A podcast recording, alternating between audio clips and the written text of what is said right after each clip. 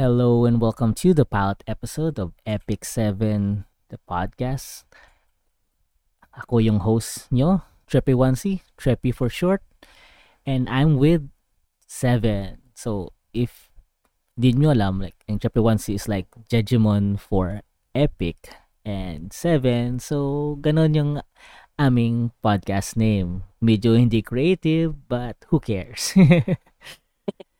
So, we'll get there. We'll get there. We'll get there. We'll get there. So this is my second podcast. Meron akong first podcast. Maybe you'll want to hear about that. I don't know. Comment na lang. Pero yung first podcast ko, although may topics din ako for anime and obviously for anime topics, kasama ko din si Seven. Pero parang gusto ko din mag-expound more sa anime and nag-branch out ako and gumawa kami ng podcast na ito. And so how about you um Seven why don't you introduce yourself to our fans if we have one? so we'll we'll definitely get get there sa mga fans. Um but for now So, hi everyone. Gaya nga ng sabi ni Treffy, I'm 7. So, it's just a number. Like, I've decided to use 7 kasi I like the number 7 for the most part. And it's just a number. Like, you can use any number and it's very common. So, mm-hmm. I want to represent myself as a common person. So, my interests are very diverse in, mm-hmm. in a way. But one thing that I definitely love and is close to my heart is anime. This is something that I keep close. I try to keep up sa mga latest anime but you have to understand na we're we're getting older and there's something different about time. So we struggle with that. But I'm an anime enthusiast. Mm-hmm. I try to look around the otaku culture. So, mm-hmm. yeah, most of the things that I know or enjoy, uh, most of the time revolves around that circle. So, you may hate my opinions from time to time, but it's something that I'm open for discussion. and this is the purpose of, I think, one of the purpose of this podcast is yung mga bagay na na-enjoy namin sa otaku culture is mm-hmm. ma-share natin. And kung meron kayong mga comments, suggestion, do put it down below and malay nyo, mapag-usapan natin one of these days. Yeah. And si Seven, yung one of the person who not necessarily inspired me to create yung podcast, pero definitely one of the persons na nag-push sa akin para mag-create ng podcast well, definitely for my first podcast and for right now, which is not necessarily anime, but will maybe tend to more of the otaku culture, maybe some gaming. But definitely, yung choice ko for my co-host is obvious from the start. Kasi palagi naman si Seven kasama ko with regards to these topics.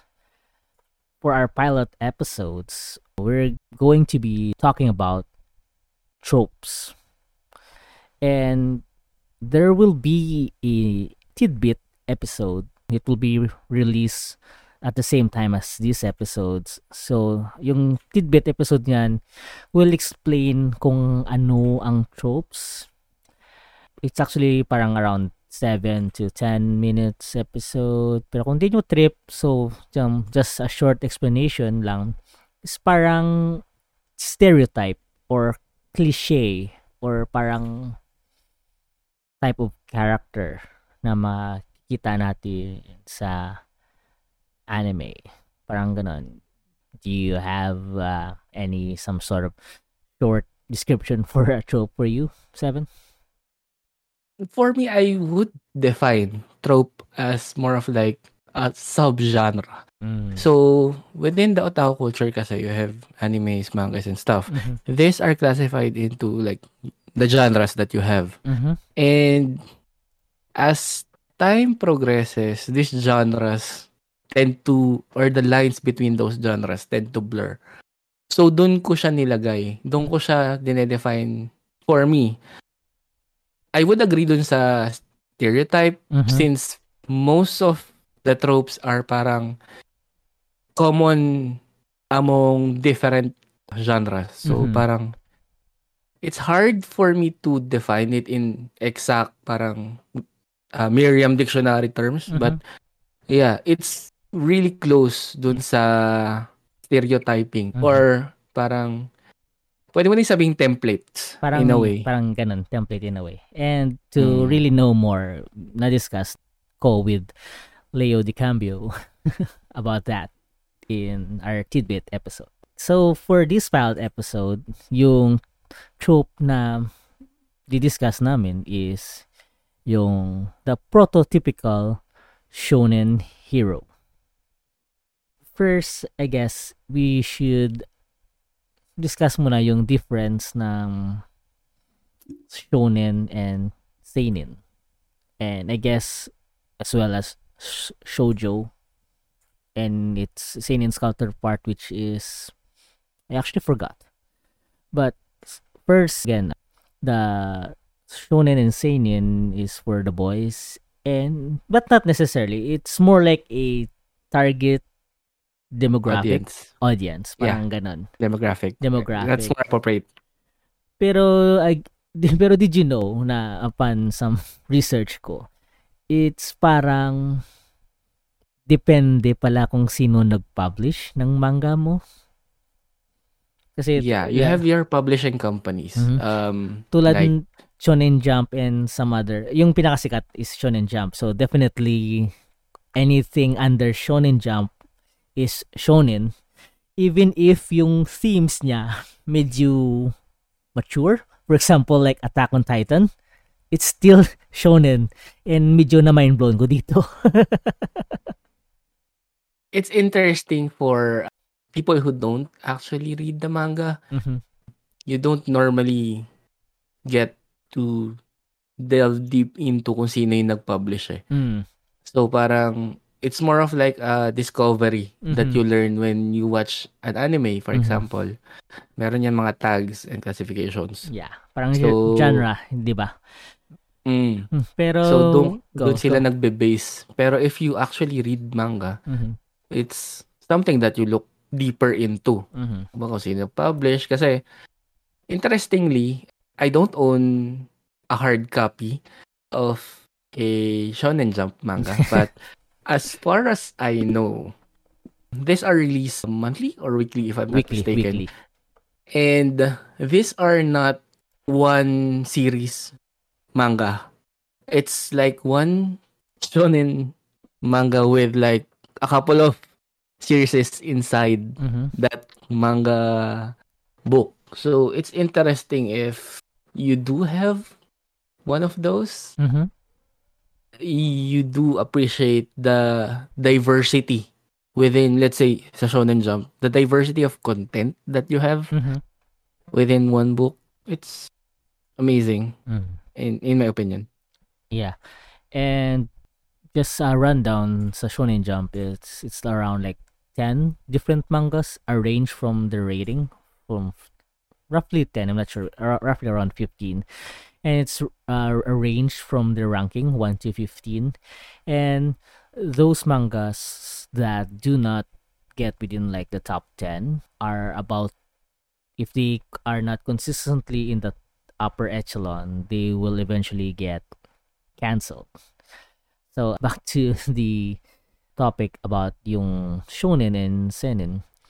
So just to video simplify it, parang target audience lang. Yung shonen which is mostly for boys, teens, almost to young adult and yung seinen is to young adult to adult. So that's how parang yung so keep keep that in mind na when discuss ko yung yung trope ng shonen hero. Let's get into it. So, okay. First, describe natin muna yung prototypical shonen hero. So, essentially, siya yung main character ng any shonen manga. What I'll be doing right now, list down ko yung parang defining features nito. And then, let me know if I miss any. Kasi ito yung parang building blocks ng ng trope na to. Sabi ko, hit me. Alright. Alright. so, usually first, obviously, male. Lalaki. Ito si shonen hero. I'm not even sure if meron kong nakitang, I guess, si Ranma lang, I guess, if ever may female na main character na shonen hero. No. Wala kang, ma- well, in in my knowledge, Mhm. wala kang makikitang shonen Na in terms of nab- nababae ang hero since the target audience is Yeah, yun nga. teen boys. So, keep again keep that in mind kasi usually yung target audience is yung teen boys so yung next is would be probably middle school or high school Japanese na age to ah and super rare na yung main character would be in college or even adult like probably 10% or more I'm not sure very seldom. Yeah, yeah. Ito yung isa sa pinakamasaya na trope. Yung hair, yung buhok ng main character is usually super defined talaga. Na, if hindi colorful, parang kawawa yung mga cosplayer sa mga buhok nila kasi ang parang like alam mo talaga kung based lang talaga sa hair ng character nito. And if hindi siya outrageously hair, usually, I guess, meron silang sombrero cap, like si Luffy, merong, ah, obviously, Straw Hat Pirates. And the other one I can think of right now is probably si Ash Ketchum kasi palagi merong, ah, by the way, Pokemon is an anime, ha? For those who think or define it as a cartoon, please. we are in disagreement. So ito talaga is one of the key factors talaga. It's a really big-hearted, kind, energetic kid and sincere. Parang at the same time medyo simple. Parang may one goal sila. And that would be, and usually the goal is to be the very best. To be the Pirate King, to be Hokage, or something like that. Parang simple goal. Parang reachable goal. And usually dahil ang meron silang goal, although reachable, medyo yung goal din is medyo parang big goal din.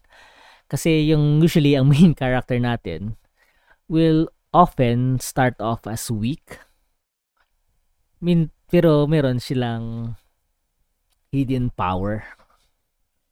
And ang nakakatuwa pa dito is minsan yung hidden power is yung power of friendship.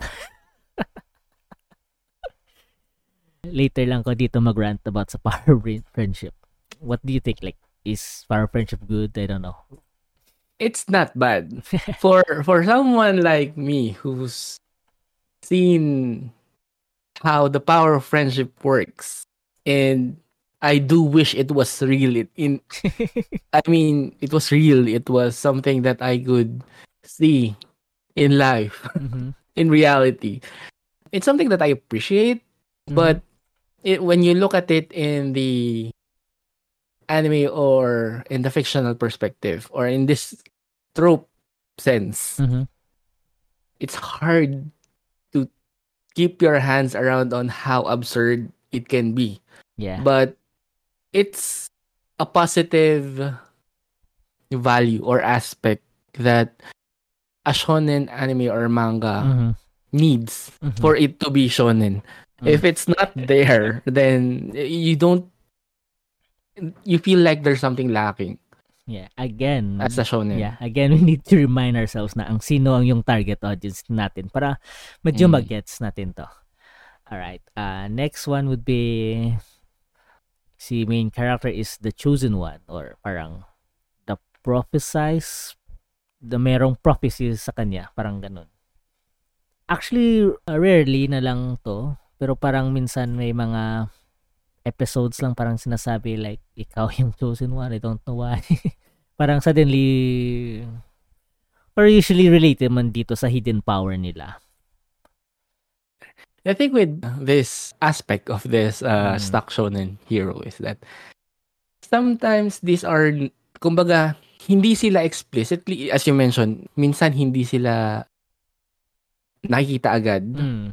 Later, I think you would explain bakit. There's also one aspect of kung bakit kung bakit si stock shonen hero is protected by the quote and quote plot armor.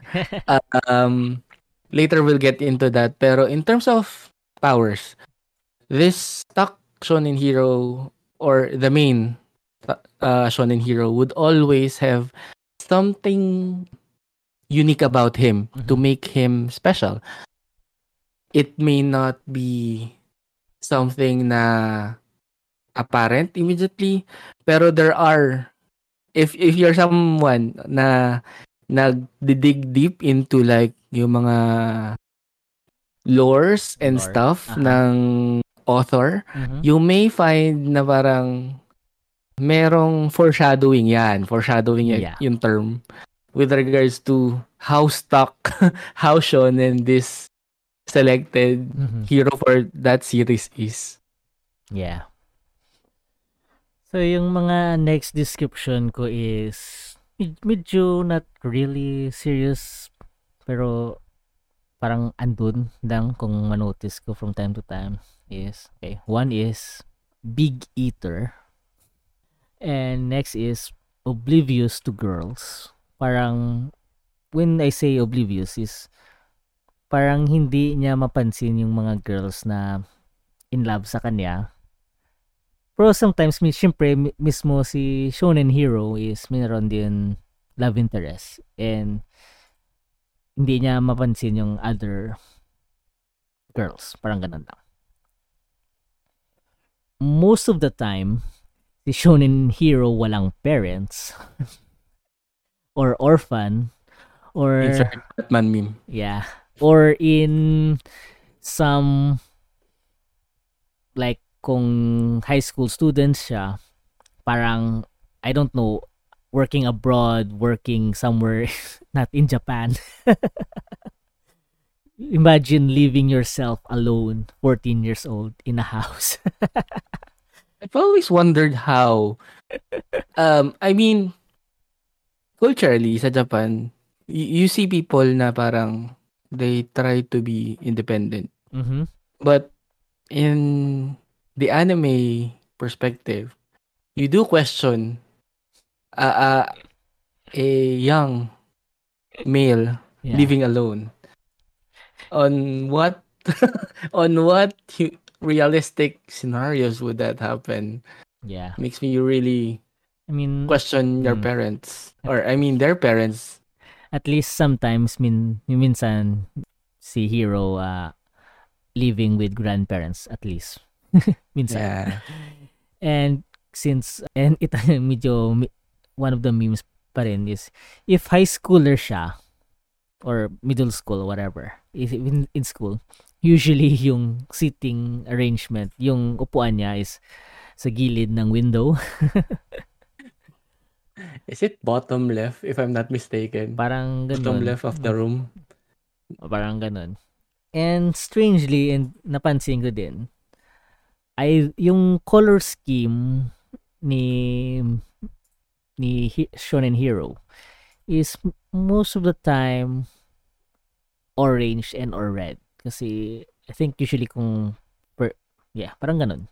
Na-notice ko lang. But, can't really say kasi may dami din others. Because I just based this on like the top shonen heroes that I know, like Son Goku, Naruto, uh, One Piece, uh, Bleach, Ichigo, the hair, I guess.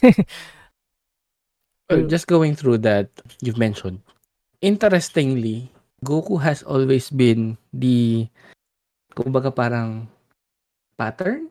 I, I, I'm uh, not sure if this is uh, a fact, but for the most part, when you do think about Mhm. shonen stock hero, Yeah. it has always been Goku parang Yung- standing in front of Ah. how others were modeled. Yeah, yeah. Medyo well, before we get to that point, um, med, meron ka pa bang add sa mga defining features? I think yun na nang nabigay ko na la. Well, from my end, do you have anything na parang ma-add pa? For the qualities of the stock shonen hero, just going back Mhm. dun sa roots, you have to put your head around that since this is a Japan thing, Mhm. so since your target audience are male kids, Mhm. so parang for the most part, this is something targeted to them na they would emulate for Yeah. the most part. So yung mga values, yung yung mga gusto mong ma-achieve na i-market sa target demographic mo na to is positive values Yeah. na sometimes it may be too naive uh, if I can use that term kasi Yeah. parang masyado siyang idealistic. This is someone na kung ba kung kung hero nga to in in the context of fantasy, this is someone na parang Superman, Mhm. someone that represents the future that you want to be. You may not be able to achieve it, but in the context of anime, downplayed yun. Hindi siya parang si Superman na hindi mo taga ma-achieve. For shonen heroes, these are something na kaya mong ma-achieve dahil nga, one thing is the power of hard work. Yeah. Oh, yun. so, they are really emphasizing the growth. One thing na hindi mo maaalis in a shonen hero is they grow. Yeah. Uh, sabi mo kanina, they they tend to be weak sa Mhm. simula. Yep. Siguro mga, s- sabihin na natin 75% of them are, yeah, merong development na nagaganap. But there, you get some from time to time na OP. Mhm. But the weird thing is, even though they're OP, there's the limit break. so, as much as you are appearing to be strong, the plot allows you as a shonen hero to to grow more. Again, going back to the power of friendship kasi once once you hit that cap, the stock shonen plot would be either your friends help you Mhm. or you break through because your friends are there to help you. Yeah. So, yun. In terms of appearance, you mentioned yung defining feature nila sa hair, Mhm. it's colored. For me, it is always going to be the spiky haired. I don't know what Japan has with uh, spiky hair. Sabi mo nga, uh, cosplayers have trouble Yeah. achieving this. Mhm. I don't know the reason behind those spiky hair, but Mhm. for the most part, yung yung hair na yon, if you see an anime na the first character that you see is spiky haired with sabi nga ni Treppy, yung mga scenarios wherein they're alone, they are kind, they are very positive towards life. Mhm. Tapos spiky haired, chances are they are the main hero Yeah. of that story. Meron pang mga ibang bagay but we'll get into that things Mhm. depending kasi depende din kasi yun dun sa overall story ng anime. Kumbaga, you can say that they can be super positive Mhm. but if the world that anime or that that hero revolves around Mhm. is different. So, those other aspects, kagaya ng values niya or the friends that he's around may change. Mhm. Pero for sure, they are definitely, how do you say this? A morally right or lawful, lawfully good. for the most part, they are, how do you say this? Yung sa grid. Parang virtuous. Ah, Yeah, yung lawful, yeah. Lawful good. Parang for, yun, lawful good. For the most part, they are nandun sa alignment na yun. Mhm. They stand on the positive values. Mhm. they fight for quote unquote justice. So medyo again uh, going forward it, discuss natin bakit ganun yung template ng trope na to yung ni stock prototype shonen hero well for the most part is like uh, Seven said is si San Goku si San Goku ng Dragon Ball is yung pinakasikat na shonen hero for a long time during the 80s until the 90s. And yung mga tropes ng Dragon Balls from there on, parang siyang nagiging base template ng lahat. And medyo, again, most of the reasons is probably because, like Seven said, yung audience is kids and they want the values ng kids na ma-learn is yun, being hardworking, never give up, power of friendship.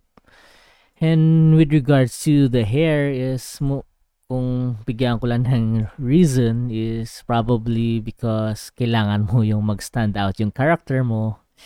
And it has become iconic. Like halos lahat bigyan mo lang ko ng shade ng character, anong shade? Parang shape ng ng character, alam ko agad kung sino yun. Silhouette. Yeah, yeah. Silhouette If yan. you a silhouette, madaling ma-identify. Mhm. For sure. And I guess yung with regards sa color scheme usually kasi yung red, orange, yung parang feeling mo talaga yung main character. For, for example, like with the Sentai, yung or for the Western, yung Power Rangers, usually yung red is yung main character. And yung other things is for probably like ang no parents, uh, parang uh, parang for plot device lang ata. Para easier si shonen hero mag-move around or whatever. Parang wala siyang consequences if biglang aalis siya sa world or something like that. For the most part ng stock, I think we did cover it. There are a lot more para lang sa kaalaman ng karamihan. There's so much more. Parang we may not be able to cover everything in terms of yun nga, nitty-gritties. But I think you get the idea na they are they should stand out among the crowd. Mhm. Kumbaga in terms of the world na ginagalawan nila. Parang sila din nagsiset ng moral standards again para ma-expire yung kids natin in the future generation.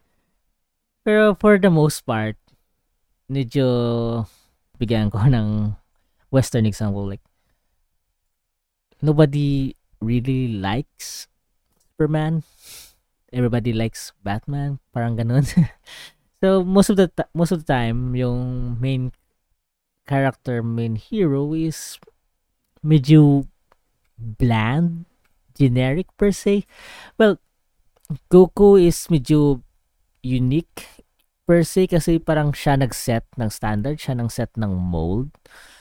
So, Seven, do, do you have like parang sino yung mga notable examples mo para sa mga typical shonen hero and kung kaya mo explain bakit uh, siyang mga one of the best. Kasi meron ako and then I guess after that we'll say sino yung parang worst para sa atin. Sige. Um, I've got a couple. So, parang, there are yung mga sikat Mhm. na you mentioned a while ago, si Goku. Diba? Who set, who set the baseline. Going under, let's say, the silhouette lang niya, you can automatically say Naruto for the most part Mhm. since spiky-haired, no parents. Well, he has Si Dead Parents. let's just let's just look at it na at the start of the series. yeah. Once you don't know kumbaga yung progress ng story, kumbaga you would Mhm. have the idea na parang his parents is not around. Goku in the same way. Kumbaga parang you know he's living with an old man but he calls him uh, grandfather. In the same silhouette, you also have uh, Natsu from Fairy Tail, which is also standing out, spiky hair, Mhm. pink. So, yun. Pero, going into something that I personally watched and like I've got two. Um, one is Tsunayoshi Sawada from Mm. Katekyo Hitman Reborn. I like that. Okay. Um, he's a good example of a weak, although his parents are there. yeah. The thing is, he undergone a lot of character development, which is for a shonen hero, that's something that is, sabi mo nga, ah, a pattern. Mhm. Uh, you grow. And if you watch or read Katekyo Hitman Reborn, you know that he has a lot of friends and he values them. So going around that um scenario, and by the way, his hair is orange and it's spiky. Yeah. And the thing is when he powers up, so si, di ba si Goku, he does his Super Sai- Saiyan. Mhm. Naruto has his uh, Fox form. Mhm. Tsunoyoshi also has his Dying Will. Mm. Um, By the way, So- di natin na-mention na may parang may power-up thingy yung main character. yeah, for so for your stock shonen heroes, they have this what do you call switch Yeah. wherein this is let's say your normal level is Mhm. power would be three, Yeah. but when you're pushed to that edge, you go up with this switch Yeah. or you tap into your latent power. Over Uh, that is what you mentioned a Mm. while ago, the hidden talent. yeah. So, meron, for the most part, if this is not something na Mhm. they are born with, the story provides a way for them to have something Yeah. that would define them or would put them on top of everybody else. Mhm. So, yun. Keep an keep an eye out on our examples. Definitely most of them would have this power up na sinasabi namin. Yep. So, I would suggest for for the viewers who or the listeners who haven't watched Hitman Reborn, it's generic in a sense because you can predict how things would end. But Tsunayoshi or Tsuna, Mhm. for uh for the most part, they call him, Yep. embodies the values of in shonen. He he values his friends. Uh, he he tries hard to protect the things that he values the most, Mhm. which is family and friends. And I'm not sure if this is also a a reoccurring theme um Theme. idea Yeah. around uh, stock shonen heroes is they have their mentors. not sure if- Um, that's the case but uh, for Naruto you have uh forget the the Sure. Toad Master Jiraiya. uh Jiraiya Yeah. yeah so for Goku I think he has Master Buten yeah. so uh, that's something to look uh later along the line if Mhm. this is recurring but yeah that's for Tsunoyoshi um Tsuna the other one is Keiichi Shirayama from Keiichi the Mightiest Disciple So, Mm. he is a also a basic student. Mhm. Um, no power up for his story. He he's as basic as you can be.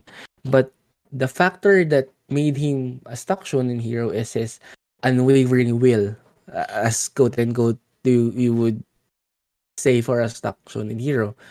Um, Keiichi was basic as F, but he was given the story allowed him to have the greatest masters. So basically, Mm.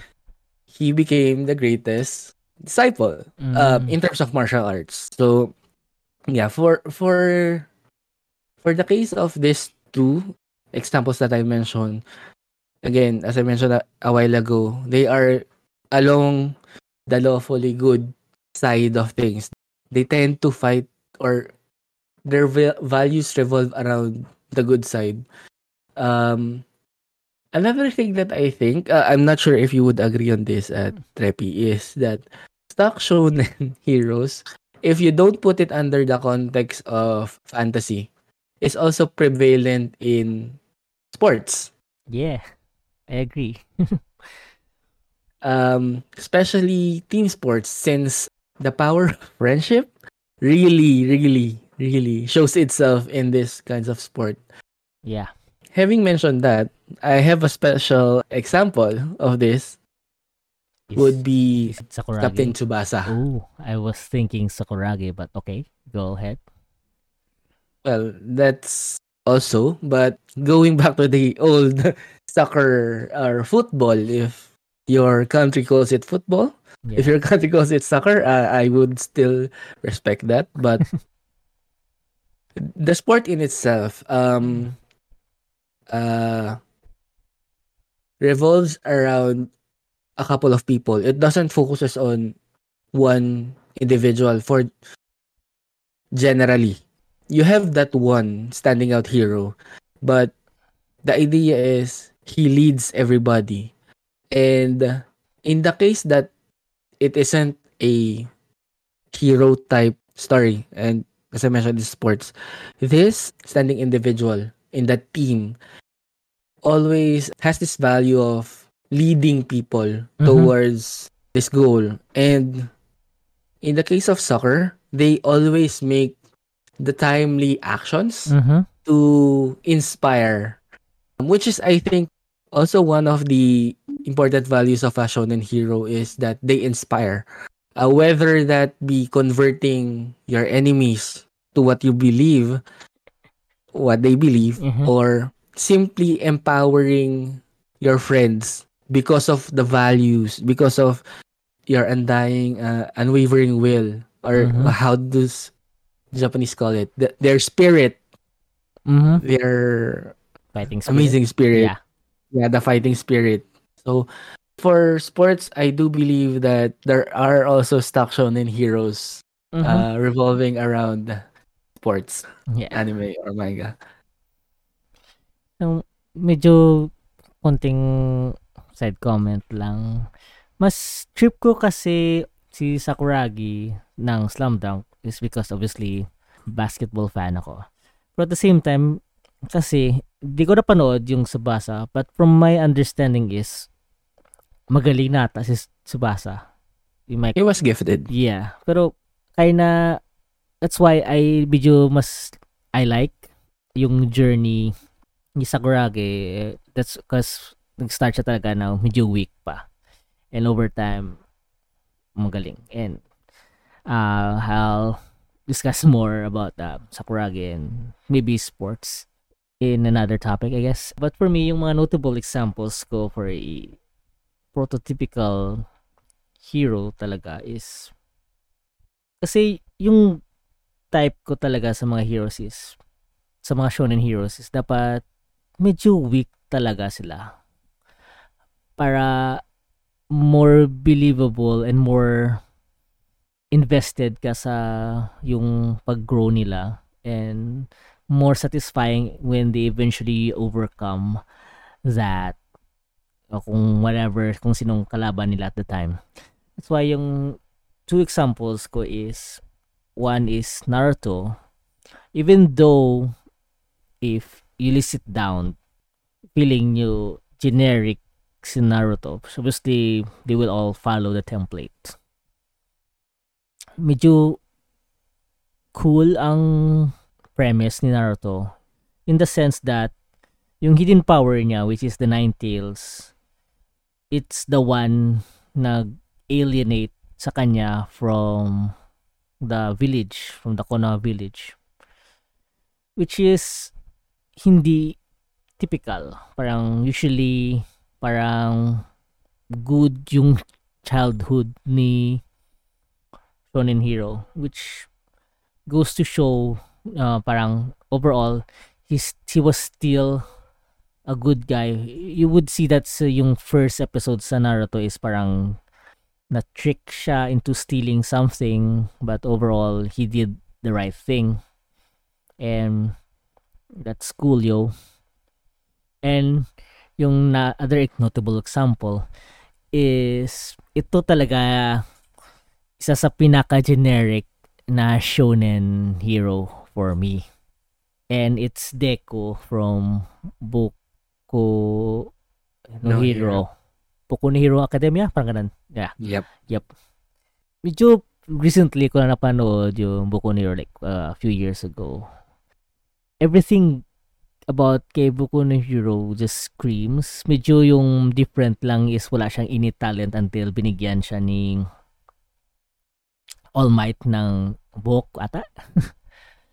uh, Mm. yeah. Pinakain sa kanya yung By the way, if uh, sa mga listeners dyan, if you think spoilers to, it's been like out for a long time na yung mga examples na ginagamit kami namin. And obviously, wala pa kaming napanood na super bagong show. So, rest assured, walang super spoilers kami bibig, binibigay. And yun, and yung only shonen, not necessarily only, but yung typical shonen characteristics ni Deco is yung dream niya of becoming a hero and yung never give up attitude niya. And you know, uh, each time when Deku uses yung obviously every time he uses yung power ni ni All Might na meron siyang injury nakukuha kasi super strong. And that makes it ano, uh, kasi medyo OP din ang ganun nangyayari sa fights niya kasi obviously si All Might super powerful.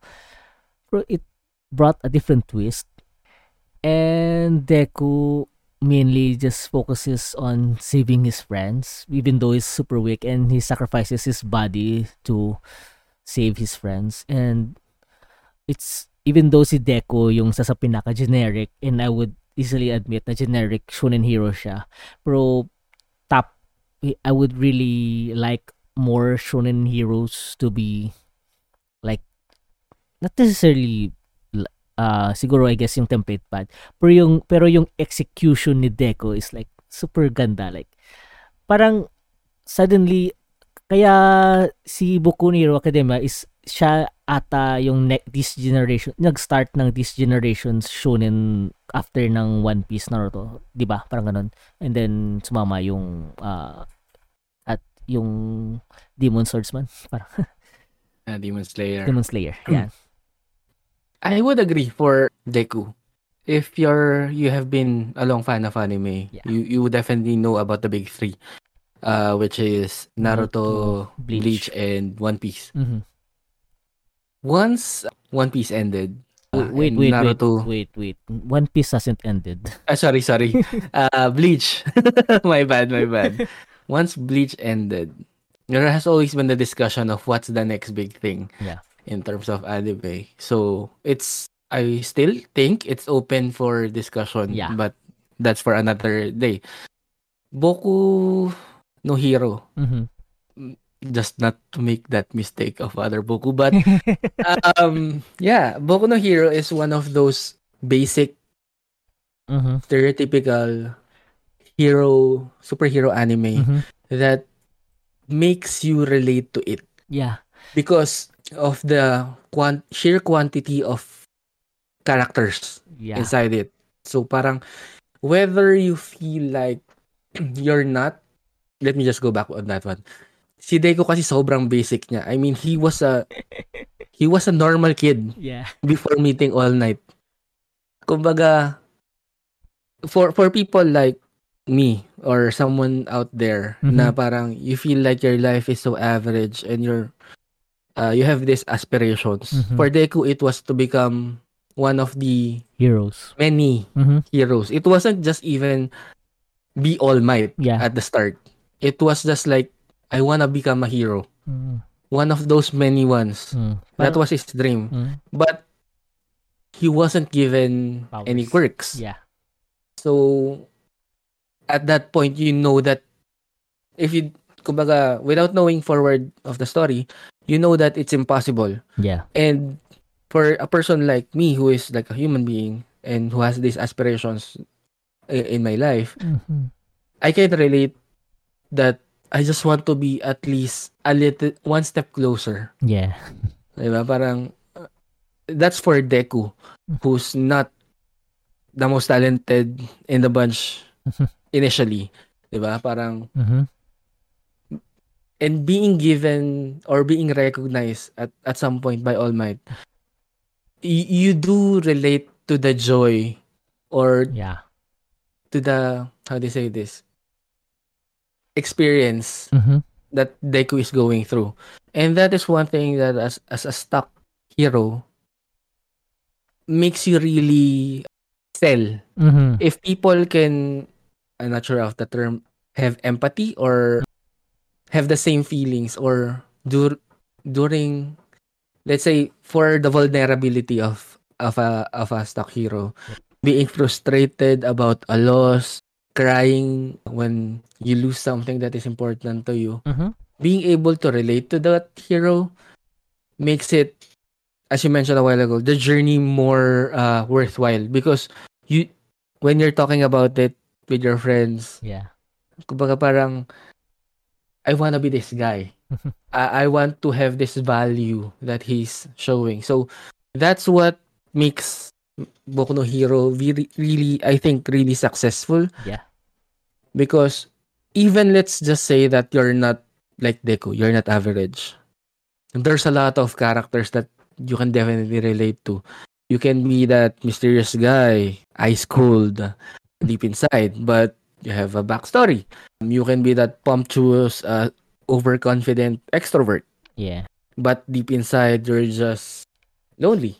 so you can just go on and on about the number of characters within this Mhm. universe but definitely having that relatable hero that uh, marketable hero for everyone to love Mhm.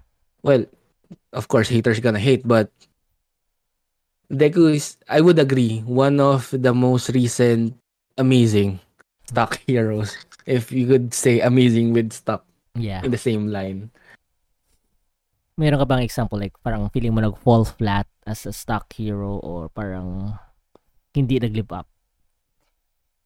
I wouldn't say hindi sila nag-live up. Pero I would say more like they died out in the end. um, well, they didn't end with a bang. Let's just say, Yeah. let's just put it that way. Um, Si Kirito ba yan? he was mid, but I wouldn't say he did. He didn't feel so bad. For those uh, listeners out there, may hate boner ako kay Kirito. Uh, he was so mid that I couldn't hate him. Let's just put it that way. Yeah. Ang okay. So, ah, kung, ayun. ah, anyway, anyway ah, kasi sinabi ko na si Kirito, essentially yung main reason ko sa kanya is uh, I don't really fully watch. Maybe I don't think you can pay me enough money to watch Sao. Pero anyways, yung ah, aside na loner siya, overall parang ang perfect ng character ni Kirito. And that's that made him so bland, so generic and after a while parang overall naging boring. Like parang anong pang point I would admit kulang animation and the world building is it was nice. I think one of the first uh, not really. Uh, I think that hack was one of the first yung virtual world pero I think yung Sao nag reinvigorate ng virtual world. Pero yeah, again, Kurito sucks ass. Let's just say, for the meantime, yes. Yeah. I mean, uh, I guess I don't really want to this be a whole thing. I, I, I will, if, if ever, trip ko talaga, I, I, ca- I can really dedicate, mag-research talaga ako, like, para, ma, para I will make you guys believe pangit si Kirito. Anyways, uh, ikaw, meron ka ba ba? Yeah, I've got two. Okay. Uh, I wouldn't say, yun nga, gaya na sabi ko, I would not hate them for Okay. not going out with a bang. It's just that more of like yung preference ko Mhm. about them wasn't really all that great. First would be Ichigo. yes. um, mhm. As much as the start was great, Mhm. he was growing definitely. Yeah. It just got to the point that he was getting every possible power up in the universe. That it came to the point that all that he paano ba? Yung mga kalaban niya before Mhm. na naglilimit sa kanya from growing Mhm. is nakuha niya yung power na yun Mhm. To the point that the end of the story is um, yung lahat ng powers within the universe Nasa kanya. he got a portion of it. So parang so are you God? Yeah. Parang yun na yung yun na lang yung question ko Mhm. with that universe eh parang Mhm. uh, at what point do you ascend? So yun yung Mhm. frustration ko for Ichigo. It's just that it it reached the point that it was too absurd. Yeah. The other one is I'm not even sure if this is shonen. Okay. But the guy from Mirai Nikki, Mm, ah, forgot. yeah, the, ah, the future future diary guy, right? Yeah, I would think- ah, yeah. Yokiteru. Yeah, this is I think this is I think within the grounds of shonen still. Yeah, I agree. Okay. We mentioned that most of the time shonen stock heroes are aligned to the Mhm. lawful good, uh, for the values. Mhm. But for the case of Yukiteru, he was so, uh, how do you say this? Uh, negative. Uh, I Mhm. mean, I'm not. I'm not sure if the world around him made him that way, but it was so. It felt to me like you know, Gasai was the main hero of the series over Yukiteru, because he was so non-existent in Yeah. in my opinion. Mhm. I didn't like all the actions needed to be done Mhm. was done by Yuno. Yeah. Wherein Yukiteru was supposed to be the hero. Mhm. Like, how could you be a hero without doing anything? like, I, I, I'm not sure if there is other animes out there na parang worse than this Mhm. in terms of the hero. Yeah. Um, Future Diary is a really good anime in my opinion. It's a really I really like it, Mhm. especially the dark aspect of it. But Hero wise. It's just not hero wise. It I, I felt that the hero was non-existent for me. Yeah. So And uh, and I understand. Pero uh, and piggying back on that, we will talk about a bit ang parang yung subversion is parang yung kasi yung binigyan ka ng template now gamitin mo yung opposite ng template and gawin mo yung main character ng hero. That's why most of the time these characters is nagpo-fall flat. Isa na yan dyan si Ichigo, like you said, and sinong sinabi mo? Yun, Bago lang, si Future Diary ah, si. Yuki. Yeah. Si and- Yuki. si Yuki, Yuki. So kasi parang opposite siya halos ng lahat. They're not energetic, parang negative nila. Well, si Ichigo is more of silent type. Medyo hindi siya parang forward, medyo calculating type. Pero and you can make that work. And si Ichigo makes it work. The Bleach till well story-wise na medyo na nasira yung Bleach, I guess. And medyo mahirap din. Like all shonen, yung power leveling is one of the hardest thing to do. Like, we could say the same thing with Goku actually. And medyo okay yung execution nila. That's why okay pa yung hanggang ngayon yung Dragon Ball. But in terms of power level, medyo I don't really understand it now. Medyo God level na si Goku. Well, apparently he can still grow. I, I haven't watched the latest one, but I think he grew one more level. parang ganon. And same thing with Mirai Nikki. Parang opposite ng template. But it it still made sense. And yung complementary niya is Yuno. Yuno ba? Nakalimutan ko. you know, yes. yeah. Yeah, you know. And it made it work. And another prime example of a subversion of this is Saitama. Uber strong na siya. Like, parang wala dyan, hindi siya weak. And you wouldn't really say, oh, even though One Punch Man is a shonen anime, hindi siya talaga shonen hero. Wala siyang power of friendship, wala siyang hidden, well, I guess he may hidden power because lumakas siya, pero yun, super strong na siya, wala siyang parang growth period. And when it comes to outrageous hair, wala siyang hair. He lost all his hair. Parang siya yung opposite talaga ng shonen stock hero. Pero we could all agree yung One Punch Man is a really good anime. Yung season 1. Yung season 2, mostly yung reason is ang animation actually. If Agree, napanood. agree. And yung subversion is parang opposite ng what we know of a hero and you can still make it work. I think I gave notable examples naman uh, with Saitama and Ichigo. Uh, do you have other notable example? I'm thinking if this is even a subversion because for the most case when you when when I think about subversion it's you try Mm-hmm. hard enough it's just that it didn't really work. Yeah. and for my case it's the anime isn't even that famous. If people are really like this uh do tell me uh, Owari no Seraph the main hero is Yuichiro. Basically the context of this is that vampires eat humans. And basically they are trying to fight against vampires. Is this the Red Um, Mars? Or Mars Red?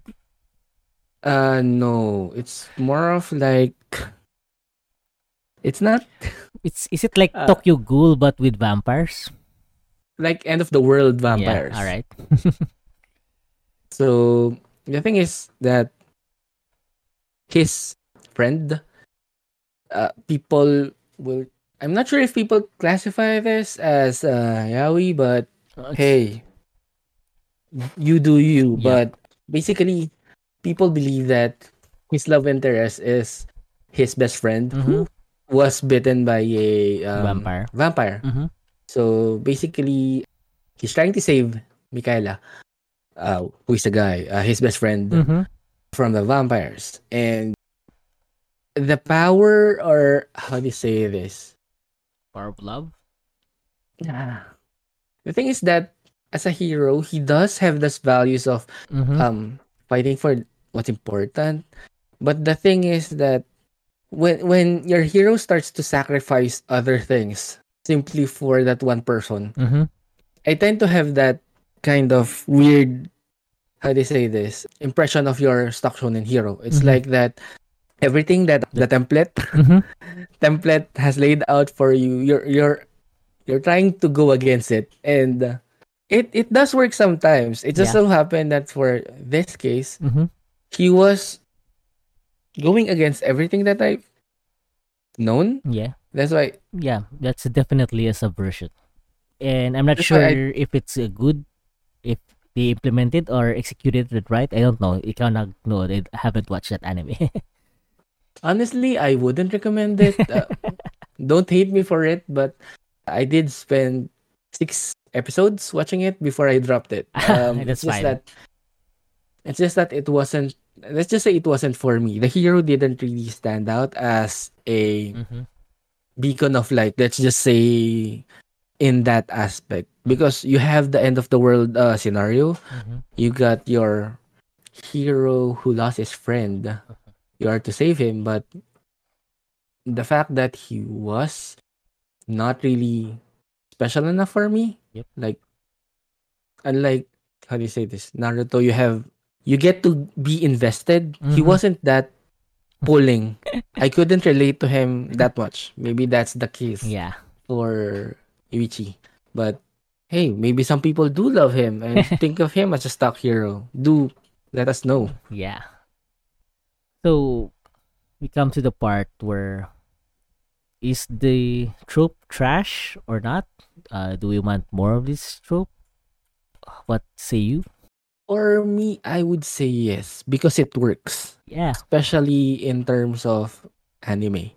if I had to rate if I have to rate this out of 5, I would give it a 4 to 4.5. Mm-hmm. Uh, simply because majority of animes Mm-hmm. successful animes revolve around having this stock hero, Mhm. somebody that they know would not fail. If ever they do fail, they would not give up. And that is an aspect of life which now more than others, I think, is essential to us viewers or to us enthusiasts of anime to not lose hope. And I think for stock heroes or shonen heroes per se, having that undying will, unwavering resolve is more of value now more than ever. I- I- that is simply my opinion, but if you do ag- don't agree, then we can converse about it. I Yeah. mean, honestly, I think it works for for anime, Yep. especially. Yeah. And I agree as well. If even if hindi kami mag-agree, obviously yung shonen manga or shonen stories will will always have yung shonen hero precisely yung sinabi ni Seven wherein kailangan natin yung mga values na represent nila which is yung parang never give up, power of friendship, yung yung passion, yung hard work. And mo- most of all, we just want is parang yung properly executed yung na characters. Kasi we don't really well, ay, ayoko na mag-hate train with Kirito. parang ayaw naman natin na bland yung characters natin. Parang kailangan naman natin yung mga main characters na once na read about natin na like me even though I'm way older but when I got to read Deco and watch I got invested again. So parang ganun, we need those characters talaga. Hindi lang some generic stock hero. And again, uh, shonen heroes are here to stay. And this trope is not trash. Definitely. Definitely. All right, we'll see you in another episode. Bye now. Cheers. Bye. Cheers.